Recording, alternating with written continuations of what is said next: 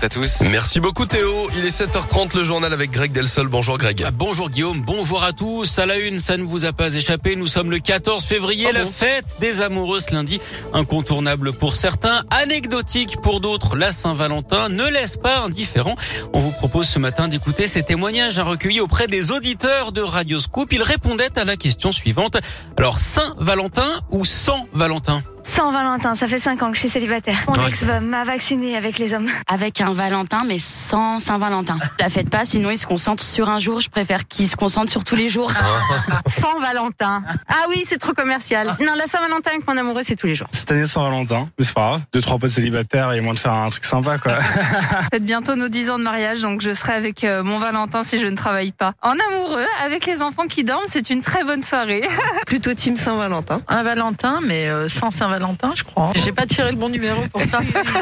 Et vous retrouvez ce reportage en vidéo concocté par Adrien Jougler sur nos réseaux sociaux.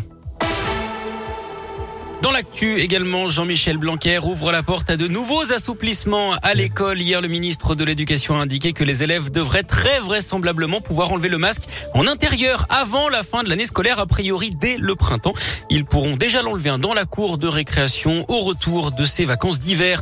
Une violente agression à Lyon ce week-end. Une femme a été frappée à coups de marteau par un voisin qui lui reprochait de faire trop de bruit samedi d'après le Progrès dans le hall d'un immeuble avenue des Frères Lumière.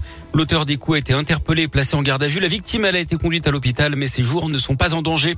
Le procès de l'attentat de Saint-Étienne du Rouvray avec l'ombre du djihadiste rohanais Rachid Kassim. Il était présumé mort depuis deux mille dix-sept en Irak. Il sera jugé par défaut à partir d'aujourd'hui par la cour d'assises spéciale. Il est accusé d'être l'instigateur de l'assassinat du père Jacques Hamel en deux mille seize dans une église. Trois autres individus comparaîtront pendant quatre semaines pour association de malfaiteurs terroristes. Du sport avec une nouvelle médaille d'or pour la France aux Jeux de Pékin. On danse sur glace avec le duo originaire de Clermont et de la Loire, Guillaume Ciseron et Gabriella Papadakis. Ils ont au passage battu leur propre record du monde. Les Bleus en sont désormais à onze médailles. Après, je vous le rappelle, l'or décroché par Quentin Fillon Maillet sur la poursuite en biathlon hier. Lui en est à quatre médailles en quatre courses, dont deux en or. À suivre aujourd'hui le début des épreuves de bobsleigh avec un Lyonnais en lice à partir de treize heures quinze.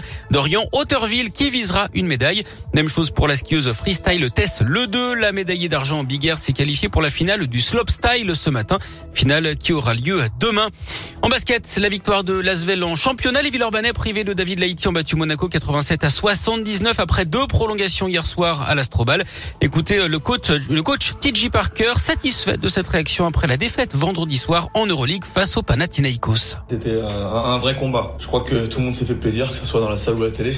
On peut pas faire mieux pour un, pour un match de, de championnat de France. J'avais dit le dernier mot sur, sur le tableau aux joueurs, c'est de donner cent pour cent. Le mot c'était cent pour cent soit en attaque en défense. Et là franchement, il n'y a rien à dire. Quand on a joué à peine quarante-huit heures, la fatigue, là c'est, c'était fatigue mentale et ils ont su passer au-dessus de ça et ça c'était vraiment bien. Il faut donner aussi le temps à l'équipe aussi. Vous savez, on ne peut pas intégrer des joueurs et être bon directement. Il faut qu'ils sachent aussi jouer les uns avec les autres. Et on ne l'a pas fait de l'année, c'est avec tout le monde. Donc euh, on a eu quelques jours pour s'entraîner, on n'a pas été bon en rime, on a été bon aujourd'hui. Ça c'est positif. Et l'Asvel prend seul du coup la deuxième place du classement derrière Boulogne-Levallois. Prochain rendez-vous dès mercredi à l'Astrobal, huitième de finale de Coupe de France. France face à Vichy-Clermont, club de Pro B.